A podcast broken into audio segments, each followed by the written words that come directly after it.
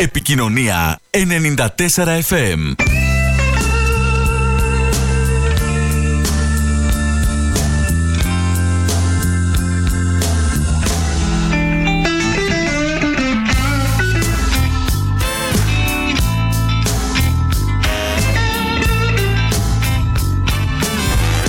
You don't have to die to go to heaven.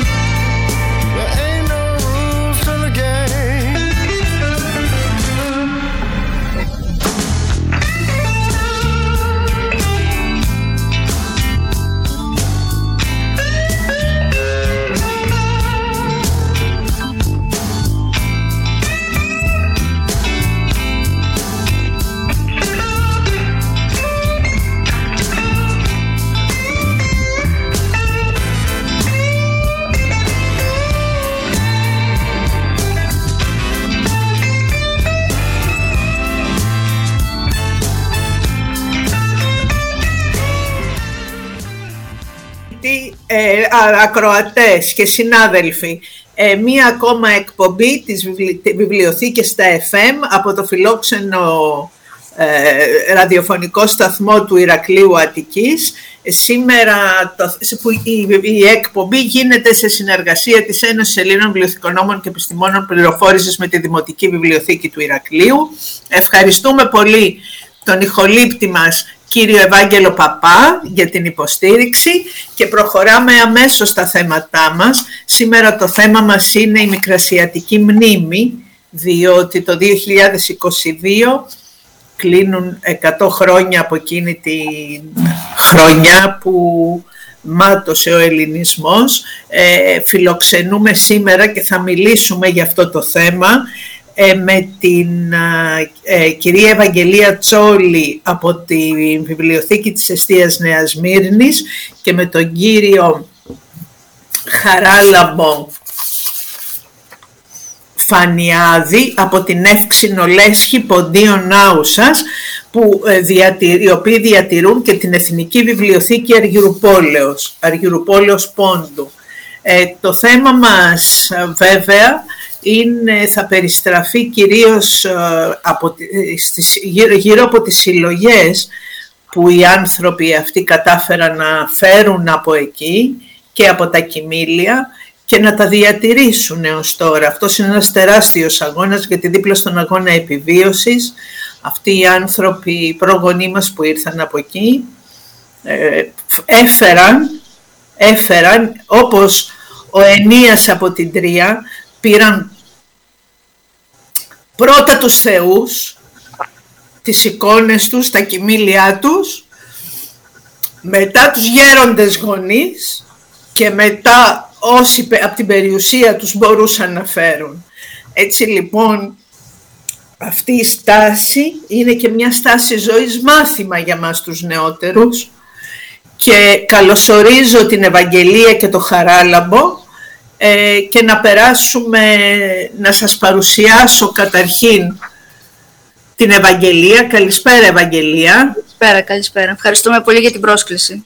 Η Ευαγγελία Τσόλη γεννήθηκε και μεγάλωσε στις Κιζάτες Άρτης. Αποφύτησε από το δεύτερο Λύκειο Άρτας και σπούδασε βιβλιοθηκονομία στο ΤΕΙ Αθηνών. Από το Σεπτέμβριο του 1992 εργάζεται ως βιβλιοθηκονόμος στη Βιβλιοθήκη της Εστίας Νέας Σμύρνης. Ασχολείται με την ποίηση από τα εφηβικά της χρόνια και θεωρεί ότι η ποίηση πέρα από ύψης στη μορφή τέχνης είναι και στάση ζωής. Πολύ ενδιαφέρον όλο αυτό. Θα το συζητήσουμε ε, σε μια άλλη εκπομπή. Ελπίζω να έχουμε την ευκαιρία να συζητήσουμε okay. ακριβώς αυτό. Και ο κύριος Χαράλαμπος Φανιάδης είναι ο, ο νεότερος στην παρέα μας. Καλώς ορίσατε κύριε Φανιάδη. Καλώς σας βρήκα και θα ήθελα να ευχαριστήσω και εσάς προσωπικά, όσο και την Ένωση, αλλά και τη Δημοτική Βιβλιοθήκη που οργανώνουν αυτή την εκπομπή. Γεννήθηκε λοιπόν το 1999 στην Άουσα ε, Ημαχθίας, απόφυτος στο τμήματο Γεωπονίας του Πανεπιστημίου Δυτικής Μακεδονίας και μεταπτυχιακός φοιτητής του ίδιου ε, τμήματος. Έχει, είναι υπότροφος για τις σπουδές του. Το 2016 επιλέχθηκε ως πρώτος αναπληρωματικός έφηβος βουλευτής συμμαθίας στην 21η Σύνοδο της Βουλής των Εφήβων. Η ενασχόληση με τα κοινά ξεκίνησε τα πρώτα εφηβικά χρόνια. Αυτή τη στιγμή είναι κοινοτικός σύμβουλος στην πόλη της Νάουσας, αριστίδιν μέλος του Δουσού του Σωματείου Άγιος Γεώργιος, περιστερεώτα, αναπληρωματικό μέλος της δικού σας Επιτροπής του Ερού Προσκυνήματος Παναγίας Σουμελά, ενώ κατά τα προηγούμενα χρόνια έχει διατελέσει και πρόεδρος του Συλλόγου Φοιτητών της Σχολής, υπεύθυνος προγραμματισμού της Ελληνικής Επιτροπής Νέων ΣΥΟΒ, που είναι επίσημος εταίρος της UNESCO και μέλος διαφόρων οργανώσεων, επιτροπών και θελοντικών ομάδων. Καλωσορίσατε λοιπόν. Η συζήτηση νομίζω θα είναι πολύ ενδιαφέρουσα και να ξεκινήσουμε. Θέλεις Χριστίνα να απευθύνεις την πρώτη ερώτηση; Ναι, να απευθύνω την πρώτη ερώτηση, να καλησπερίσω και εγώ τους καλεσμένους μας. Ε, είναι πάρα πολύ χαρά για μας να παρουσιάζουμε ένα τόσο σημαντικό θέμα, Είναι και τόσο επίκαιρο άλλωστε. Ε, να ξεκινήσουμε με τον πρώτο καλεσμένο μας, ε, τον κύριο Χαράλαμπο Φανιάδη, και να μας πει ένα σύντομο ιστορικό του συλλόγου. Λοιπόν, ε, η Εύξηνος Λέσχη Ποντίων Νάουσας ιδρύθηκε αρχικά το 1927 από τους πρόσφυγες προγόνους μας ε, που ήρθαν από τον Εύξηνο Πόντο στην Ελλάδα. Ε, η Λέσχη ουσιαστικά ε, η επανίδρυση αυτή ε, έγινε μετά την πρώτη ύπραξη του Συλλόγου, ο οποίος προϋπήρχε στον Πόντο από το 1888 με την επωνυμία «Ο Μεταλλεύς». Το 1908 μετονομάστηκε σε Γεώργιος Κυριακίδης, ενώ το 1927 με την, ε, με την κατάσταση στην Ελλάδα ε, ονομάζεται Φιλεκπαιδευτικός Σύλλογος Ναούσης, ο Κυριακίδης. Τώρα ποιος είναι ο Κυριακίδης επειδή τον συναντούμε συχνά στις επωνυμίες μας; Ε, ο Γεώργιος Κυριακίδης Παπαδόπουλος ήταν ένας φιλόλογος και διευθυντής του φροντιστηρίου της Αργιούπολης, στο οποίο θα απευθυνθούμε εκτενώς και στη συνέχεια. Ε, και διατέλεσε διευθυντής αυτού κατά το έτη 1854 και το 1860 και ήταν ένας ιδιαίτερα ε, σημαντικός άνθρωπος για τον πολιτισμό και την παιδεία του Πόντου. Χαρακτηριστικά ονομαζόταν Φωστήρας του Πόντου. Και έτσι τιμητικά δόθηκε το όνομά του στον Σύλλογο και μετέπειτα και στη βιβλιοθήκη. Έτσι μέχρι και σήμερα, από το 1959 που επανειδρύθηκε το σωματείο μας, ε, καθώς από το 1934 ε, βρισκόταν σε ένα καθεστώς αναστολής, θα λέγαμε, λόγω κάποιων γεγονότων, αλλά και του πολέμου και του εμφυλίου, ε, επανειδρύεται το 59 όπως σας είπα με την πλήρη επωνυμία που διατηρούμε μέχρι και σήμερα Εύξηνος Λέσχη Ποντίων Νάουσας Εθνική Βιβλιοθήκη Αργυρούπολης του Πόντου ο Κυριακήρης Τώρα όσον αφορά το σύλλογο το κύριο μέλημα της ίδρυσής του ήταν η φύλαξη και η συντήρηση ε, της ιστορικής βιβλιοθήκης του φροντιστηρίου της Αργυρούπολης. Ε, αυτή, αυτός ήταν και ο κύριος λόγος που ε, οι πρόσφυγες ε, από την Αργυρούπολη του Πόντου έφτασαν ε, εδώ πέρα στην Άουσα και ε, αποφάσισαν να κάνουν τη σύσταση αυτού του συλλόγου ήδη από τα πρώτα χρόνια της παρουσίας τους στον ελλαδικό χώρο. νομίζω θα αναφερθούμε στη συνέχεια εκτενέστερα το πώς ήρθανε, αλλά να καταλήξω λέγοντας ότι πέρα από την ιστορική βιβλιοθήκη, ο Σύλλογος ε, κάνει και διάφορες άλλες εκπαιδευτικές αλλά και πολιτιστικές δράσεις, επομένως έχει έναν ιδιαίτερα σημαντικό ε, ρόλο στην περιοχή, ε, αλλά και διατηρεί διάφορα εκπαιδευτικά τμήματα ποικίλου χαρακτήρα, που θεωρώ ότι και αυτό συμβάλλει στη διατήρηση των ηθών, των εθήμων και των παραδόσεων, όλα αυτά δηλαδή που ε, μας άφησαν τα άειλα μαζί με τα υλικά για να διαφυλάξουμε και να μεταφέρουμε στους ε, επόμενους.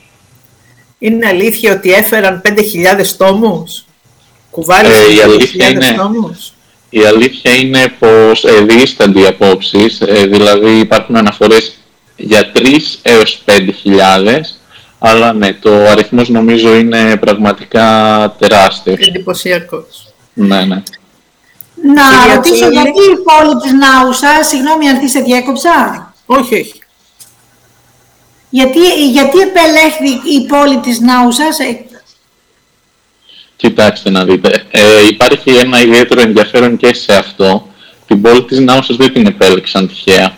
Το 22 όταν υποχρεώθηκαν ουσιαστικά να εγκαταλείψουν την πατρίδα τους, επειδή η Αργυρούπολη ήταν μια ε, προνομιούχος περιοχή λόγω των μεταλλίων Αργύρου που είχε, το φανερόν και το όνομα άλλωστε Αργύρου πόλη, ε, είχε και ένα προνόμιο, δηλαδή σε κάθε οικογένεια δόθηκαν ε, τρία υποζύγια, δηλαδή ε, τρία ζώα, ε, και αποφασίστηκε στα δύο από αυτά τα τρία ζώα να μεταφέρουν τα βιβλία της ιστορικής βιβλιοθήκης της Αργυρούπολης αλλά και τα ιερά και τα κοιμήλια των εκκλησιών της Μητρόπολης Χαλδίας.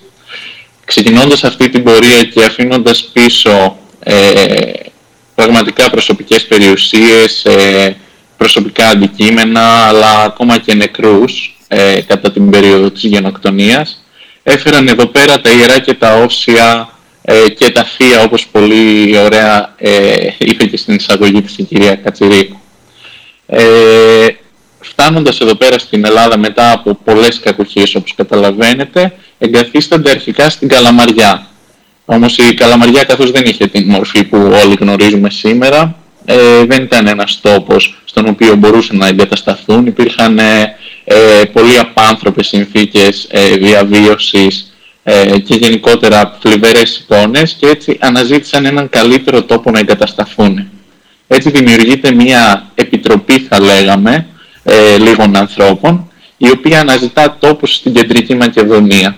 Κάποια στιγμή λοιπόν καταφθάνουν και στην Άουσα για να απαντήσω και στην ερώτησή σας ε, και βλέποντας το χαρακτήρα της πόλης, δηλαδή την μειωρινή θέση της, το ποτάμι και γενικότερα ε, γεωγραφικά και μορφολογικά στοιχεία, καταλήγουν στο ότι ε, θα εγκατασταθούν σε αυτή την πόλη. Επομένως τους θύμιζε την πατρίδα τους και έτσι από την Αργυρούπολη κατέληξαν στην Άουσα. Περίπου 80 οικογένειες ε, εγκαθίστανται αρχικά, αλλά μετέπειτα έχουμε ε, και ακόμα περισσότερες και από άλλες περιοχές του Πόντου εννοείται.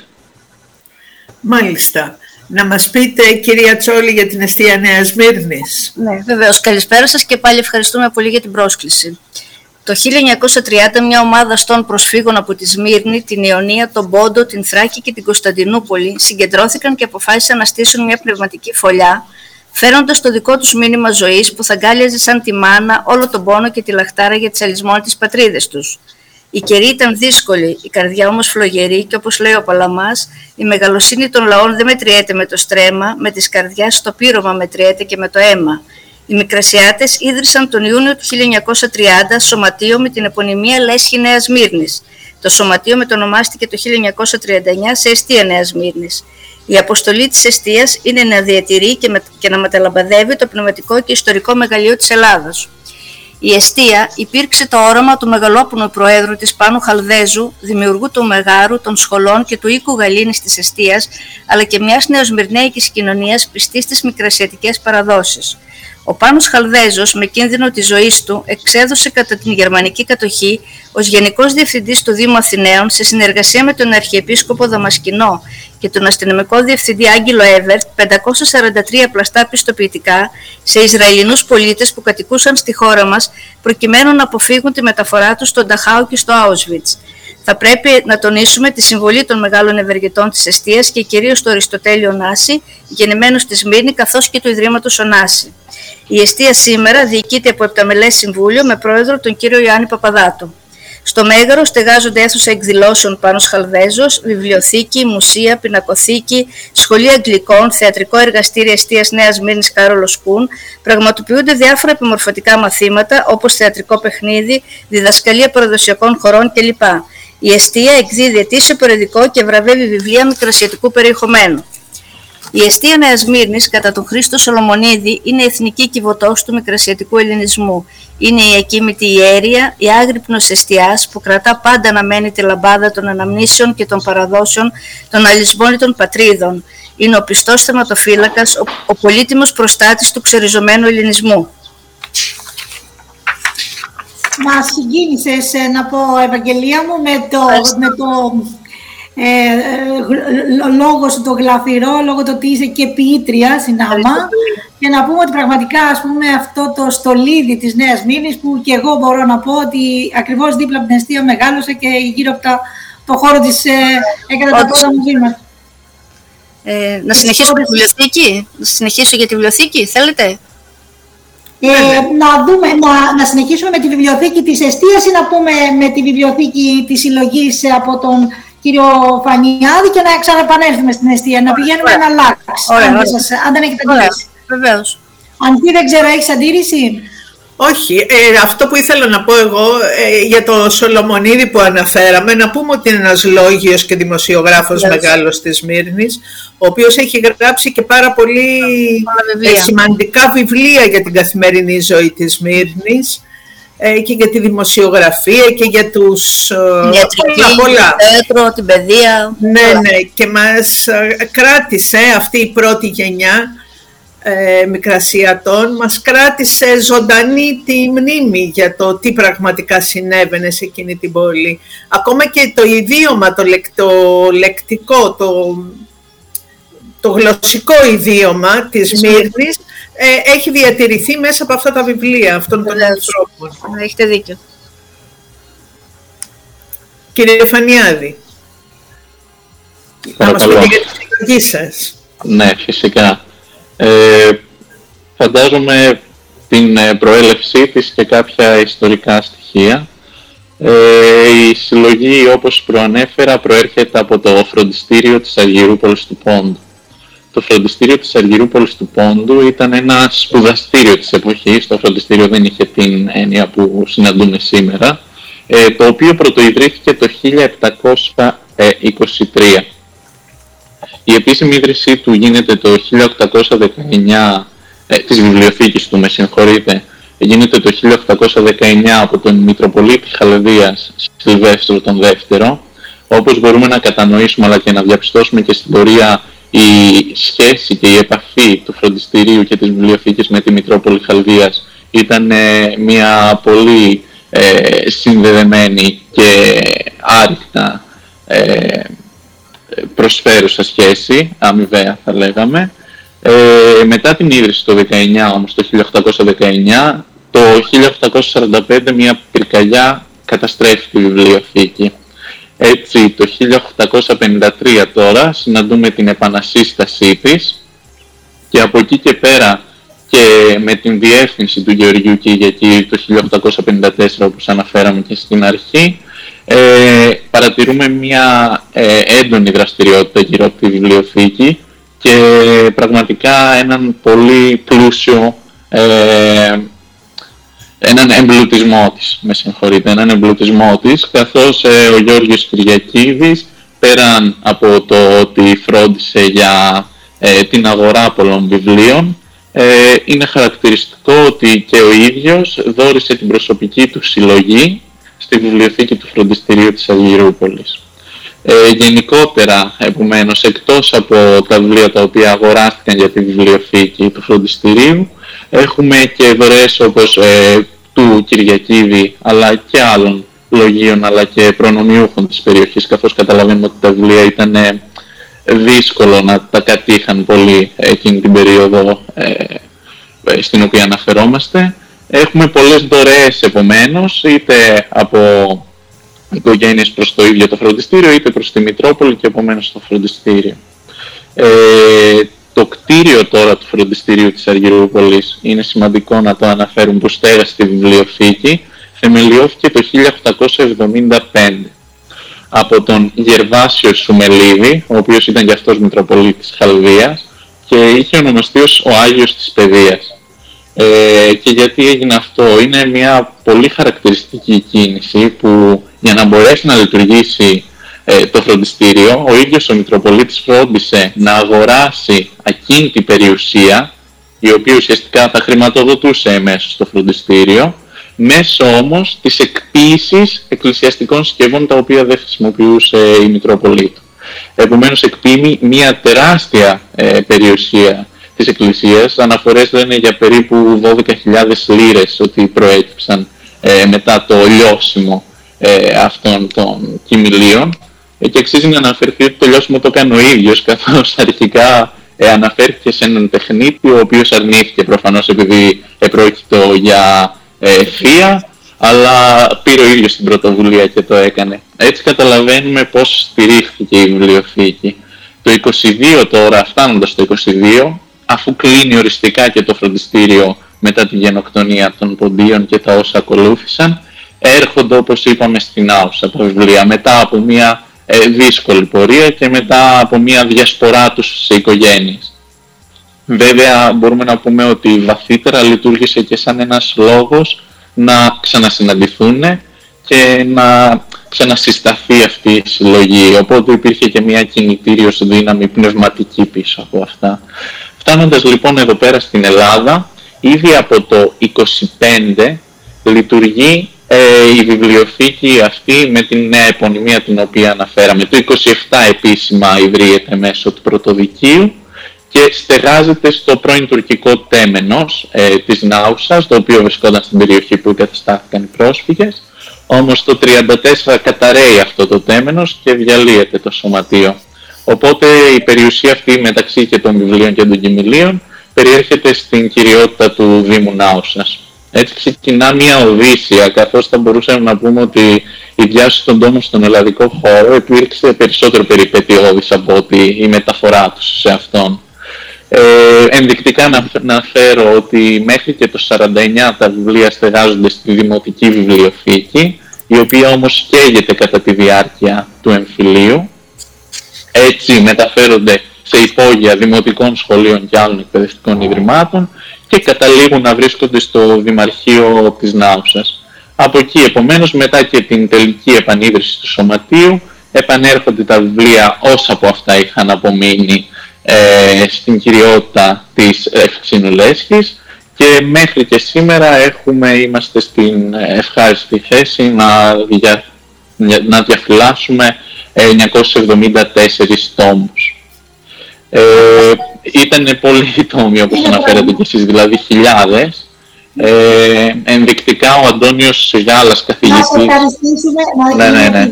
ο χρόνος μας Ναι, ναι, με συγχωρείτε, είναι τόσα πολλά. Ναι, είναι πάρα πολλά και είναι πραγματικά έτσι ε, συγκινητική όλη αυτή η πορεία, όλη αυτή της πνευματικής ε, πολιτιστικής κληρονομιάς. Να πάμε όμως ένα σύντομο διάλειμμα και να επανέλθουμε να μας πει και η Ευαγγελία τη δική της ιστορία όσον αφορά τη συλλογή και να προχωρήσουμε την εκπομπή μας. Ένα σύντομο διαφημιστικό διάλειμμα.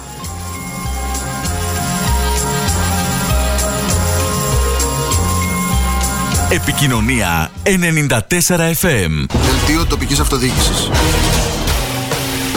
Χαίρετε κυρίες και κύριοι, στο μικρόφωνο ο Γιώργος Μισιάκα. Μετά το ξέσπασμα του πολέμου στην Ουκρανία και τις δραματικές συνέπειες που αυτός προκαλεί στον άμαχο πληθυσμό της χώρας, Δήμοι σε όλη την Ελλάδα και φορείς της κοινωνίας των πολιτών έχουν κινητοποιηθεί δημιουργώντας ένα ισχυρό δίκτυο αλληλεγγύης προκειμένου να συνδράμουν στην προσπάθεια να στηριχθούν έμπρακτα οι άνθρωποι που δοκιμάζονται. Στο κάλεσμα για αλληλεγγύη στο λαό της Ουκρανίας που δοκιμάζεται, οι Δήμοι δίνουν δυναμικό παρόν, τονίζει ο πρόεδρος της ΚΕΔΕ και δήμαρχος Τρικαίων Δημήτρης Παπαστεργίου. Ο Δήμος Ηρακλείου Αττικής τιμά την ημέρα της γυναίκας και διοργανώνει στις 8 και 9 Μαρτίου ένα διήμερο με δράσεις που ως στόχο έχουν να στείλουν δυνατό μήνυμα για να μπει ένα τέλος στην βία, την κακοποίηση και τις γυναικοκτονίες. Κοινή διαδικτυακή δράση μεταξύ της Κεντρικής Ένωσης Δήμων Ελλάδος και του Κέντρου Κοινωνικής Δράσης και Καινοτομίας ΚΜΟΠ πραγματοποιήθηκε με θέμα την πρόληψη και αντιμετώπιση του εκφοβισμού στα σχολεία. Υπερψηφίστηκαν οι συμβάσεις της διπλής ανάπλασης από το Δημοτικό Συμβούλιο της Αθήνας. Αναζητούν από κοινού με το Υπουργείο Εσωτερικών ρεαλιστικές λύσεις για την αποτροπή της οικονομικής κατάρρευσης των Δήμων, δήλωσε ο πρόεδρος της ΚΕΔΕ και Δήμαρχος Τρικαίων Δημήτρης Παπαστεργίου μετά τη συνάντηση αντιπροσωπείας της Κεντρικής Ένωσης Δήμων Ελλάδος με τον αναπληρωτή Υπουργό Εσωτερικών Στέλιο Πέτσα, παρουσία του Γενικού Γραμματέα του Υπουργείου Μιχάλη Σταυριανουδάκη και υπηρεσιακών στελεχών. Τις θέσεις του Δήμου Ηρακλείου Αττικής αναφορικά με το έργο της διάνοιξης της Λεωφόρου Κίμης στο κομμάτι της διαδρομής που περνάει από τα όρια της πόλης, επανέλαβε ο Δήμαρχος Ηρακλείου Αττικής Νίκος Μπάμπαλος σε συνέντευξη τύπου που παραχώρησε στο Δημαρχείο. Ο κ. Μπάμπαλος τόνισε ότι ο Δήμος θα διεκδικήσει αντισταθμιστικά σε όλα τα επίπεδα, τεχνικό, νομικό, πολιτικό και αν χρειαστεί αγωνιστικό, πάντα σε άμεση επαφή με τους κατοίκους της πόλης και σύμφωνα με τις αποφάσεις που έχει λάβει ή θα λάβει το Δημοτικό Συμβούλιο. Ένα Σαββατοκύριακο γεμάτο από κρυάτικου ρυθμούς ετοιμάζει για τους κατοίκους της πόλης στις 5 και 6 Μαρτίου ο Δήμος Ηρακλείου Αττικής, προσαρμοσμένος στις συνθήκες για την προστασία της δημόσιας υγείας.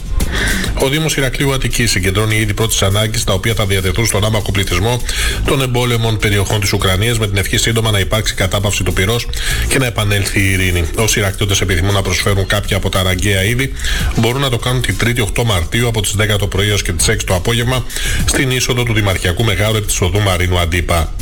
Μια πρωτοβουλία ανθρωπιάς και αλληλεγγύης προς τον πληττόμενο Ουκρανικό λαό αναλαμβάνουν η Περιφέρεια Αττικής σε συνεργασία με 12 Δήμους της Αττικής, τον Ιατρικό Σύλλογο Αθηνών και το Όλοι Μαζί Μπορούμε. Ειδικότερα την 3η 8 Μαρτίου από τις 10 το πρωί έως και τις 6 το απόγευμα διοργανώνεται δράση συγκέντρωση τροφίμων, φαρμάκων και ειδών πρώτης ανάγκης προς το λαό της Ουκρανίας. Οι υπόλοιποι Δήμοι πλην του Δήμου Ηρακλείου Αττικής που συμμετέχουν στη δράση είναι ο Δήμος Αθηναίων, ο Δήμος Αμαρουσίου, ο Δήμος Γλυφάδας, ο Δήμος της Κυφυσιάς, ο Δήμος Νέας Μύρνης, Δήμος Παλαιοφαλήρου, Δήμος Παπάου Χολαργού, Δήμος Πειραιά, Δήμος Φιλοθέση Ψυχικού, Δήμος Αγίας Παρασκευής και Δήμος Μεταμόρφωσης. Ο επικεφαλής της Δημοτικής Παράταξης Αθήνα ΙΣΕΣΥ Παύλος Γερουλάνος κατέθεσε στον πρόεδρο του Δημοτικού Συμβουλίου του Δήμου Αθηναίων σχέδιο ψηφίσματος για την καταδίκη της ρωσικής εισβολής στην Ουκρανία ώστε να συζητηθεί στις συνεδρίες του Δημοτικού Συμβουλίου. Το πράσινο φως από το Συμβούλιο Πολεοδομικών Θεμάτων και Αφισβητήσεων πήρε η πολεοδομική μελέτη των περιοχών Ζώνη Δουκής Πλακεντίας Πεύκο Πολίτη, όπως τόνισε ο Δήμαρχος Χαλανδρίου Σίμω Ρούσος, σε συνέντευξη που παραχώρησε στον 94 και τις δημοτικές διαπλοκές. 98 νέα έργα στην τοπική αυτοδιοίκηση συνολικού προπολογισμού 257 εκατομμυρίων ευρώ εντάσσονται στο χρηματοδοτικό πρόγραμμα Αντώνης Τρίτσης με απόφαση του αναπληρωτή Υπουργού Εσωτερικών Στέλιου Πέτσα κατόπιν εισήγησης της Επιτροπής Αξιολόγησης. Αρχίζει η μεγαλύτερη αστική ανάπλαση που έγινε ποτέ στην πόλη μας προπολογισμού έργων 4,8 εκατομμυρίων ευρώ περίπου, δήλωσε ο Δήμαρχος Ελληνικού Αργυρούπολης Γιάννης Κωνσταντάτος στον 94 και τις δημοτικές διαπλοκές. Στην εισαγγελία πρωτοδικών Αθηνών προωθείται η δικογραφία η οποία σχηματίστηκε ύστερα από μηνυτήρια αναφορά που υπέβαλε κατά παντός υπευθύνο ο Δήμος Αθηναίων προκειμένου να διερευνηθούν δύο πρωτοφανείς υποθέσεις για υπέρογγες χρεώσεις δημοτικών τελών εις βάρος Αθηναίων Δημοτών από την ιδιωτική εταιρεία ηλεκτρικής ενέργειας Βόλτων, όπως σημειώνει σε ανακοίνωσή του. Thank you. Πρόσκληση σε όλους τους Δήμους και τις περιφέρειες της χώρας απευθύνει το Υπουργείο Περιβάλλοντος και Ενέργειας για την υποβολή προτάσεων χρηματοδότησης στο πρόγραμμα Παρεμβάσεις με στόχο τη βελτίωση του δημόσιου χώρου. Πρόκειται για ένα από τα έργα που έχουν ενταχθεί στο Ταμείο Ανάκαμψης και Ανθεκτικότητας με συνολικό προπολογισμό 204 εκατομμυρίων ευρώ. Το 2022 εστιάζουμε και στα οικιακά βιοαπόβλητα. Πιστεύουμε ότι οι παλαιοφαλιριώτε θα αγκαλιάσουν την προσπάθειά μας. Ευχαριστούμε θερμά τον Γιώργο Πατούρη που έχει βάλει ως στόχο την εμπέδωση της ανακύκλωσης στη συνείδηση των πολιτών, δήλωσε ο Δήμαρχος Παλαιοφαλήρου Γιάννης Φωστηρόπουλος στον 94 και τις δημοτικές διαπλοκές μετά την παράδοση απορριμματοφόρων και καφέ κάδων από τον Περιφερειάρχη Αττική Γιώργο Πατούλη. Η οικονομική ενίσχυση των Δήμων ζητάει η Κεντρική Ένωση Δήμων Ελλάδος για τη διασφάλιση κατάλληλων συνδικών φιλοξενίας των αδέσποτων ζώων. Ένα έργο μεγάλης ανάπλασης που θα αλλάξει την εικόνα όλης της πόλης βάζει μπροστά ο Δήμος της Κεσαριανής, όπως τόνισε ο Δήμαρχος της πόλης Χρήστος Βοσκόπουλος σε συνέντευξη που παραχώρησε στον 94 και τις δημοτικές διαπλοκές. Την Παρασκευή 18 Μαρτίου θα πραγματοποιηθεί η έκτακτη συνάντηση δημάρχων στο πλαίσιο του ψηφίσματος του τελευταίου συνεδρίου της ΚΕΔΕ της Θεσσαλονίκης και μετά από πρόσφατη απόφαση του Διοικητικού Συμβουλίου, προκειμένου να συζητηθούν και να ληφθούν αποφάσεις πάνω σε κρίσιμα ζητήματα που αφορούν την οικονομική βιωσιμότητα και τη λειτουργία των Δήμων. Παρότι συνεχίζεται η καταβολή του επιδόματος, δημιουργεί μια εκκρεμότητα που παρατείνει την ανασφάλεια των εργαζομένων. Ο αγώνας μας έφερε τα πρώτα αποτελέσματα. Παρακολουθούμε το θέμα στενά και θα επανέλθουμε, δήλωσε ο πρόεδρος της Ποποτά Μάρκος Δαρδαμάνης στον 94 και τις δημοτικές διαπλοκές με αφορμή την κυβερνητική διάταξη στο υποδιαβούλευση σχέδιο νόμου του Υπουργείου Εσωτερικών για το θέμα του επιδόματος βαριάς και ανθυγιεινής εργασίας. Μπορώ να κάνω ανακύκλωση και να κερδίζω; Τώρα κάνω εγγραφή στο πρόγραμμα ανταποδοτικής ανακύκλωσης του Δήμου Ηρακλείου Αττικής και δίνω αξία σε οτιδήποτε πετάω. Ηράκλειο.gr Βρίσκω την ηλεκτρονική πλατφόρμα του προγράμματος, φτιάχνω το δικό μου προφίλ και κερδίζω πόντους κάθε φορά που ανακυκλώνω. Τους πόντους τους εξαργυρώνω με αγορές από πολύ μεγάλα και τοπικά καταστήματα. Γίνομαι μέλος της συμμαχίας για ένα πιο καθαρό Ηράκλειο, για έναν πιο καθαρό πλανήτη. Ηράκλειο.gr Το πρόγραμμα ξεκινά πιλωτικά από την περιοχή Καναπίτσα στο Ηράκλειο Αττικής. Μέσα στο επόμενο διάστημα θα επεκταθεί και στον υπόλοιπο Δήμο. Επικοινωνία 94 FM.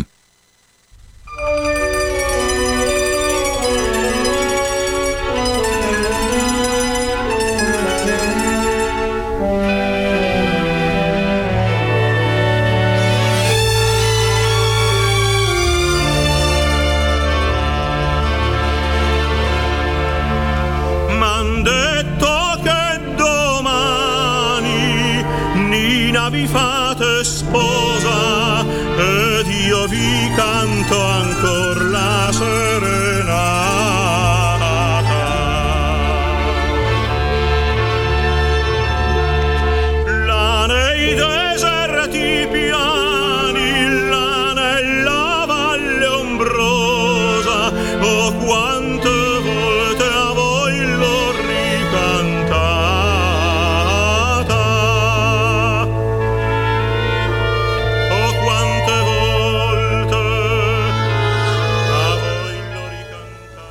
Είμαστε εδώ φίλες και φίλοι ακροατές, εκπομπή βιβλιοθήκε στα FM. Για όσους δεν ήταν κοντά μας, αντί να πούμε ότι έχουμε σήμερα ένα εξαιρετικό θέμα. Έχουμε για, ε, να παρουσιάσουμε δύο σημαντικές συλλογές, βιβλιοθήκες δηλαδή, για τη Μικρασιατική Μνήμη, που είναι και επίκαιρη με τα γενικότερα θέματα που βιώνουμε ε, με την επικαιρότητα σήμερα. Ε, έχουμε λοιπόν κοντά μας ε, την, ε, εύξη- την βιβλιοθήκη της Εξήνου Λέστης Ποντίων Νάουσας και έχουμε και την ε, βιβλιοθήκη της Εστίας Νέας Μύρνης. Ε, Ευαγγελία, είμαστε σε σένα τώρα να μας παρουσιάσεις τη συλλογή της ε, βιβλιοθήκης. Είναι μια πάρα πολύ σημαντική συλλογή, το τονίζω αυτό, ίσως από τις πιο σημαντικές συλλογές που υπάρχουν μέσα στον ελλαδικό χώρο σήμερα ε, και κυρίως όσον αφορά την μικρασιατική καταστροφή και θεωρώ ότι είσαι τυχερή που έχεις ε, πορευτεί μέσα από αυτό το χώρο. Ευαγγελία. Ναι, όντως, θα μπορούσα να μας την παρουσιάσει με το δικό σου ωραίο ελληνικό τρόπο. Ευχαριστώ. Βεβαίως. Όντως είμαι τυχερή. Λοιπόν, η Βιβλιοθήκη Εστίας Νέας Μύρνης. Η Βιβλιοθήκη της Εστίας Νέας Μύρνης ιδρύθηκε το 1947. Η πρώτη που επιμελήθηκε το έργο της βιβλιοθήκης ως σύμβολο ήταν η ποιήτρια Φιλή Βατίδου, γεννημένη στη Σμύρνη το 1901. Αμέσως μετά τη σύστασή της άρχισαν να σειραίουν συλλογές διαφόρων μικρασιατών δωρητών των Γεωργίου Σκητόπουλου, Γεωργίου Υπερίδους, Δημοσθένου Δανιλίδου και άλλων. Η βιβλιοθήκη περιέχει κυρίως βιβλία και λευκόματα που αφορούν στην ιστορική και πολιτιστική δραστηριότητα του ελληνισμού της Ανατολής, δηλαδή Μικράς Ασίας, Θράκης, Κωνσταντινούπολης και Πόντου. Οι κυριότερες συλλογές της βιβλιοθήκης είναι το χειρόγραφο αρχείο του Συλλόγου της Ανατολής, το οποίο μετά τη δημοσίευση της νέας ταξινομήσεώς του από την διδάκτορα Κυριακή Μαμώνη προσήλκησε των ενδιαφέρον εκλεκτών επιστημόνων και ερευνητών, τις πολύτιμες και σπάνιες παλαιές εκδόσεις Μύρνης, Κωνσταντινούπολεως, Λιψίας, Παρισίου, Βενετίας κλπ. Τα καραμαλίδικα, βιβλία στην τουρκική γλώσσα με ελληνικούς χαρακτήρες σε ποικίλη θεματολογία. Το φωτογραφικό αρχείο του πολεμικού ανταποκριτή Κώστα Μεσαηλίδη που αναφέρεται στη Μικρασιατική Εκστρατεία, το αρχείο της Έλλης Παπαδημητρίου, τα φύλλα του Μικρασιατικού Μετόπου, οι πολύτιμοι χάρτες της βιβλιοθήκης. Οι συλλογές της δημιουργήθηκαν από εθνικά, οικογενειακά και προσωπικά κοιμήλια που οι πρόσφυγες διέσωσαν πριν την καταστροφή. Εμπλουτίστηκαν και συνεχίζουν να αυξάνουν χάρη στις δωρεές και τα κληροδοτήματα τόσο των μελών όσο και ιδιωτών και διαφόρων φορέων.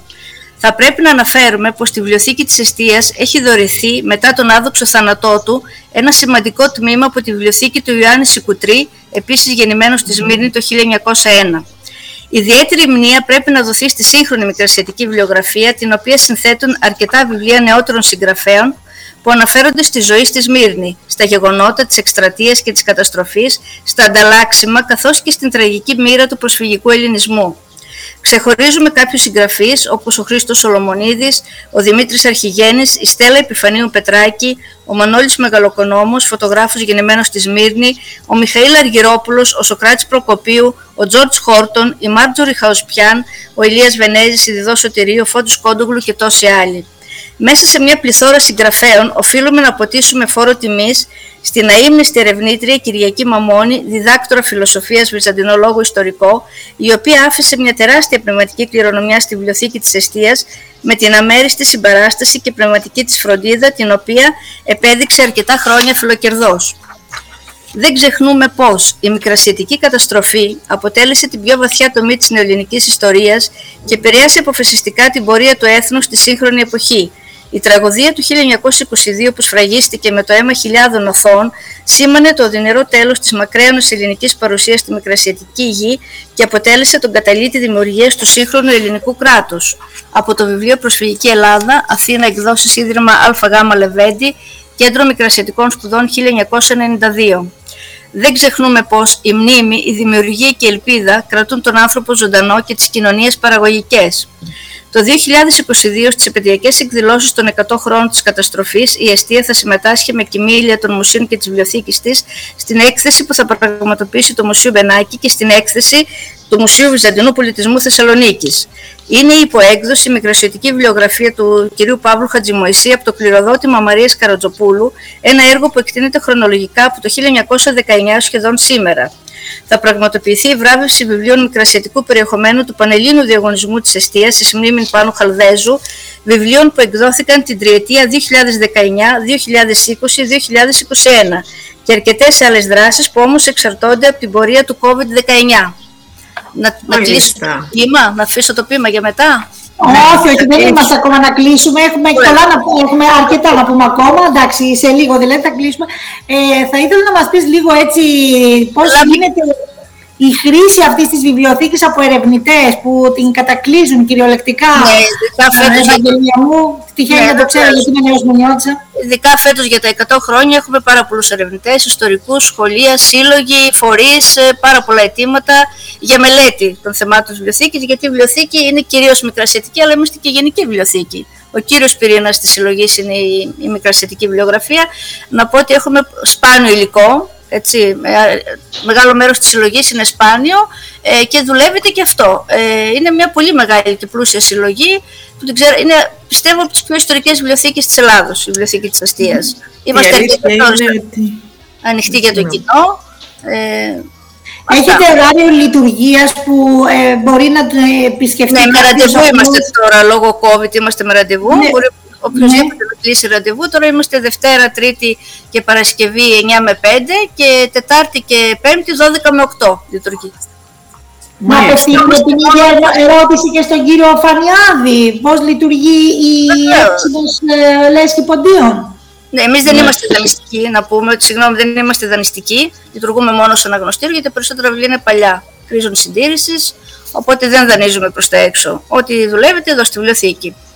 Ε, να ρωτήσουμε, ναι, να μας πει και ο κύριος για την εύξηνο λέσχη.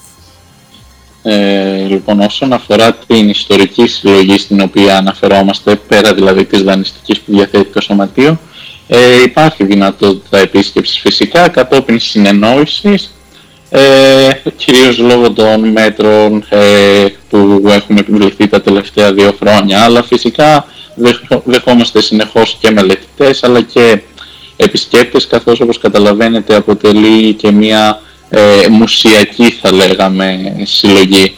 Αφού δεν πρόλαβα πριν το διάλειμμα να αναφέρω ότι τα, οι τόμοι της συλλογής είναι από τον 13ο αιώνα. Ο κυριότερος όγκος τους συναντάται μεταξύ 17ου με 20ου αιώνα.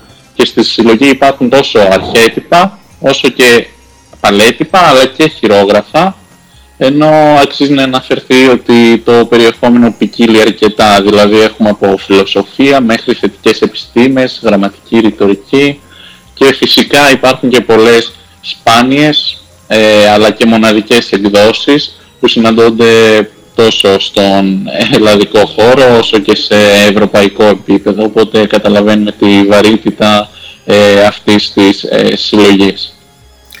Έχει πολύ μεγάλο ενδιαφέρον και οι οι συλλογές όπως μας τις περιγράψατε.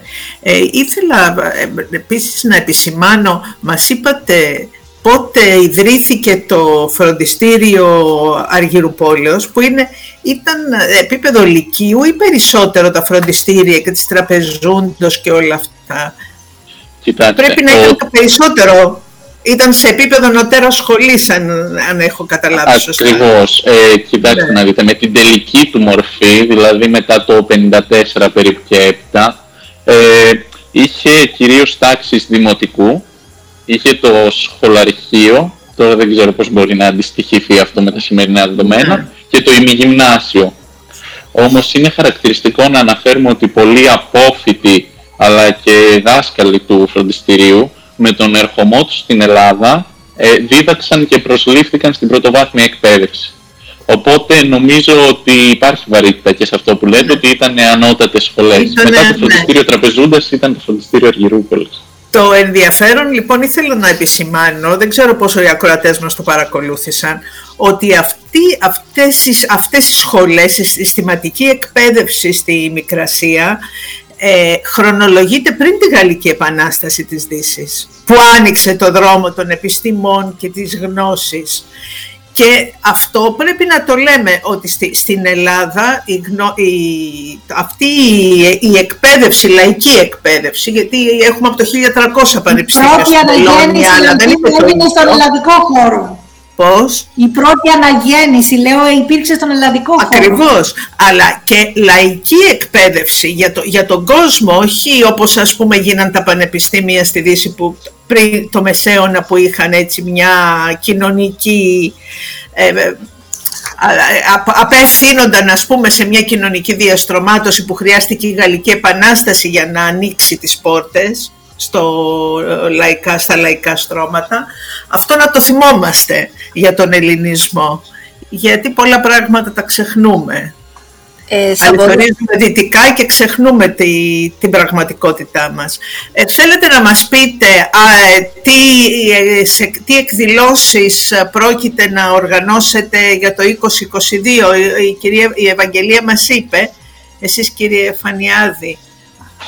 Ε, λοιπόν, ε, οι δικές μας εκδηλώσεις, να αναφέρω έτσι σε ένα γενικό πλαίσιο, ε, πρόκειται να ξεκινήσουν ε, τον Μάιο ε, του 2022 ε, με αφορμή και την ημέρα μνήμης ε, της γενοκτονίας των Ελλήνων του Πόντου τη 19η Μαΐου.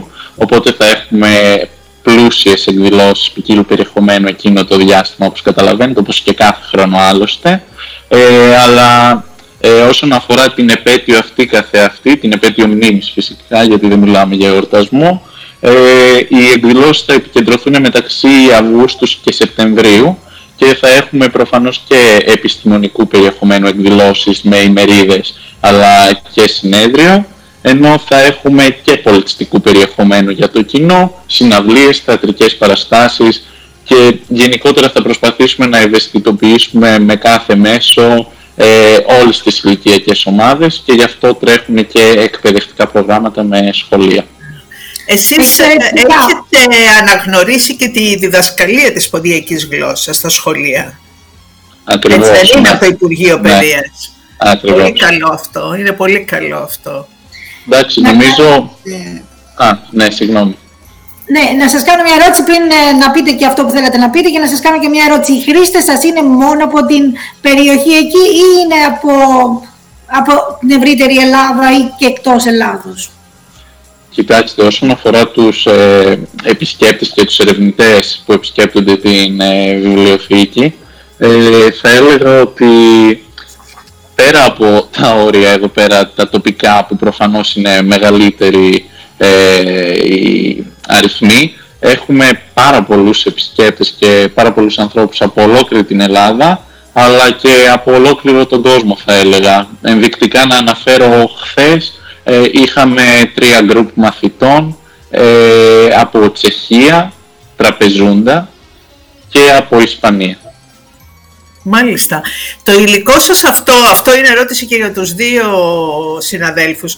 Ε, το, έχετε προβεί σε διαδικασίες συντήρησης ή ψηφιοποίησης ή κάτι κάτω σπάνιου υλικού; Δεν ξέρω αν θέλει να απαντήσει πρώτα η Ναι. κυρία Τσόλη. Εμείς Είχαμε, ναι, είχαμε εργαστήριο συντήρησης και βιβλιοδεσίας. Κατά καιρούς έχουν γίνει πολλά, πολλές εφαρμογές ε, ε, στη συντήρηση. Τώρα αυτή τη στιγμή είναι κλειστό το εργαστήριο συντήρησης. Ε, ψηφιοποίηση δεν έχουμε κάνει ακόμα.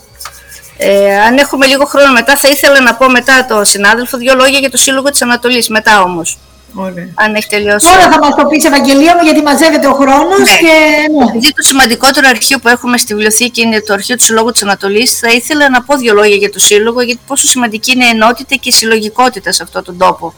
Λοιπόν, ο Σύλλογος Ανατολής ιδρύθηκε στην Αθήνα το 1891 από ομάδα μικρασιατών, κυρίως φοιτητών και διανομένων, ανάμεσα στους οποίους ο Μαργαρίτης Ευαγγελίδης και ο Παύλος Καρολίδης, οι φοιτητές τότε μετέπειτα εξέχοντες πανεπιστημιακοί δάσκαλοι. Πρωταρχικός σκοπός του Συλλόγου ήταν η κάλυψη των εκπαιδευτικών και εκκλησιαστικών αναγκών του ελληνισμού της Μικράς Ασίας και των γειτονικών προς αυτή υποδούλουν τότε νησιών Χίου, Σάμου, Ιτιλίνης και Δωδεκανήσου. Ο Μαργαρίτης Ευαγγελίδης από τη Μηχανιώνα της Κιζίκου, κύριος μοχλός της ιδρύσεως της Ανατολής και πρώτος πρόεδρός της, παρέμεινε επί πολλά χρόνια η ψυχή του συλλόγου. Η πολύμορφη δράση της Ανατολής από το 1891 στο 1939, έτος της ισουαστικής διαλύσεώς της, εκτείνεται στους ακόλουθους τομείς. Πρώτον, προβολή της ενότητας του μικρασιατικού ελληνισμού. Δεύτερον, διάδοση και ενίσχυση της ελληνικής παιδείας ακόμα και τις πιο απόμακρες μικρασιατικές επαρχίες. Τρίτον, μέρημνα για τη μόρφωση του κατωτέρου κλήρου και τη στήριξη της Ορθοδοξίας, ιδιαίτερα σε περιοχές που διέτρεχαν τον κίνδυνο του προσελητισμού. Τέταρτον, έξαρση της ιστορικής σημασίας και της ελληνικότητας του μικρασιατικού χώρου. Ακόμα, διαρκής επαγρύπνηση για τη διαπίστωση των συνθήκων διαβιώσεως των εγκατασπερμένων μικρασιατών και για μια γόνιμη σύσφυξη σχέσεων Πέμπτον, μετά τις δεινές εθνικές μας συμφορές, προσφορά στο έργο της παλινοστήσεως, περιθάλψεως και ηλικής και πνευματικής αποκαταστάσεως των προσφύγων. Το αρχείο αποτελεί την αλληλογραφία του συλλόγου, τα εισερχόμενα έγγραφα δηλαδή, από διάφορες περιοχές με τα διάφορα αιτήματα και τις αναφορές τους. Νομίζω Μάλιστα. ότι ήταν πολύ σημαντικός ο ρόλος του συλλόγου αυτού, ε, που έχουμε εμείς στο αρχείο στη βιβλιοθήκη. Κύριε Φανιάδη. Ναι, να πω εντάχει, νομίζω η ερώτηση αναφέρεται στις ενέργειες συντήρησης που έχουν γίνει. Ε, ενδεικτικά να αναφέρω ότι το 2010 με 2012 ολοκληρώθηκε η ψηφιοποίηση ολόκληρου, ε, ολόκληρης της συλλογής και σε συνεργασία με το ΑΠΙΘΙΤΑ και την Ομαρχία Ημαθίας. Ε, οπότε βρίσκεται ανερτημένη στο διαδίκτυο μέσω της ιστοσελίδας μας για οποιονδήποτε ενδιαφέρεται. Ε, ενώ στη συνέχεια αγοράστηκαν αντιόξινα κηπία για τη διασφάλιση αλκαλικού περι- περιβάλλοντος στα βιβλία. Έχουν γίνει εννοείται οι τυπικές συντηρήσεις και επόμενο βήμα είναι η δημιουργία εργαστηρίου συντήρησης και αποκατάστασης εδώ στην Άουσα, καθώς καταλαβαίνετε ότι λόγω της παλαιότητας της συλλογής ε, χρήζει ιδιαίτερων ενεργειών. Οπότε αυτός είναι ο επόμενος στόχος, μαζί με τη δημιουργία ενός χώρου έκθεσης σε διατηρητέο της πόλης. Η πόλη, Μάλιστα. Ευχαριστούμε Έχουμε, πολύ. Έχω να κάνω και μια, ερω- μια ερώτηση πριν κλείσουμε, Ανθή μου. Αν έχουμε την υποστήριξη και, και στους δύο απευθύνεται η ερώτηση από τις ε, κατατόπους δημοτικές αρχές; Όχι, εμείς Επειδή όχι. είναι ανεξάρτητοι φορείς, δεν ανήκουν στις, δι- δεν είναι δημοτικές βιβλιοθήκες, αν έχουν τη στήριξη από τις εκάστοτε δημοτικές αρχές, δεν απευθύνουν σε ένα συγκεκριμένο δήμαρχο; Όχι, όχι. Εμείς προσωπικά σαν αιστεία όχι. Καμία στήριξη. Η Κοιτάξτε, Νάουσα, αν αναφέρεστε σε οικονομική στήριξη, όχι, κάθε άλλο θα έλεγα. Ε, γενικότερα μάχεται μόνος του οικονομικά ο, το σωματείο για τη διαφύλαξη αυτή, καθώς έχει πολλά έξοδα. Αλλά θα έλεγα ότι η στήριξη που χρειαζόμαστε εμείς είναι σε αυτά τα δύο μελλοντικά βήματα που ανέφερα, δηλαδή στο χώρο έκθεσης και στη δημιουργία του εργαστηρίου. Εκεί ε, ουσιαστικά χρειαζόμαστε τις δημοτικές αρχές και προσπαθούμε εδώ και αρκετά χρόνια να καταλήξουμε σε κάποια λύση. Ελπίζω το 22 να είναι προς το τέλος ε, αυτών των προσπαθειών. Και να καταλητικό, είναι και ο καταλητικό Γκουρλίτη η έργο. αρθή η παρουσία τους Ακριβώς. σήμερα εδώ.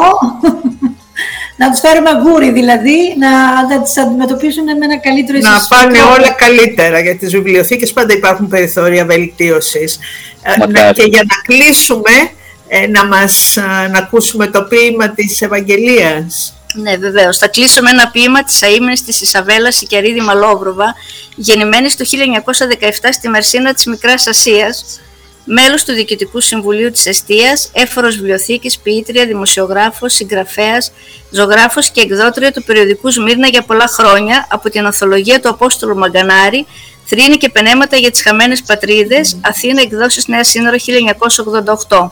Επίκληση.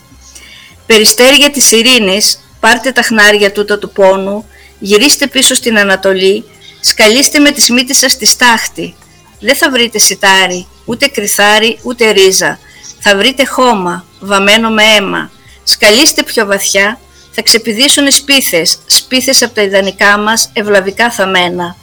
Εκεί, στο βωμό της τραγικής μας μοίρας, εκεί αφήσανε καρτερικά τα κόκαλά τους, μυριάδες αδέλφια, μάρτυρες αγνοί, μιας μεγάλης και ευγενικής ιδέας, μιας μεγάλης Ελλάδας, Μικρασίας. Δεν χρειάζεται να πούμε κάτι άλλο νομίζω. Να ευχαριστήσουμε και τους δύο καλεσμένους μας Ανθή. Και εμείς Να σας πολύ. ευχα... ευχαριστήσουμε Και εμείς και ευχαριστούμε. να έχετε καλή δύναμη και καλή συνέχεια. Ευχαριστούμε, Ευχαριστούμε πολύ. πολύ. Είστε καλά, ευχαριστούμε. Να είστε Γεια καλά. Σας. Γεια σας. Καλή σας νύχτα αγαπητοί ε, ακροατές και συνάδελφοι. Ε, μία ακόμα εκπομπή ήρθε στο τέλος της. Ε, να σας θυμίσουμε να μην ξεχνάτε να γραφτείτε μέλος στην Ένωση και να ενώσετε τις δυνάμεις σας μαζί μας ε, για τις ενέργειες και τις προσπάθειες που κάνουμε προς όφελος του επαγγέλματος και των βιβλιοθηκών και των συναδέλφων. Καλή σας νύχτα! Γεια σας. Καληνύχτα.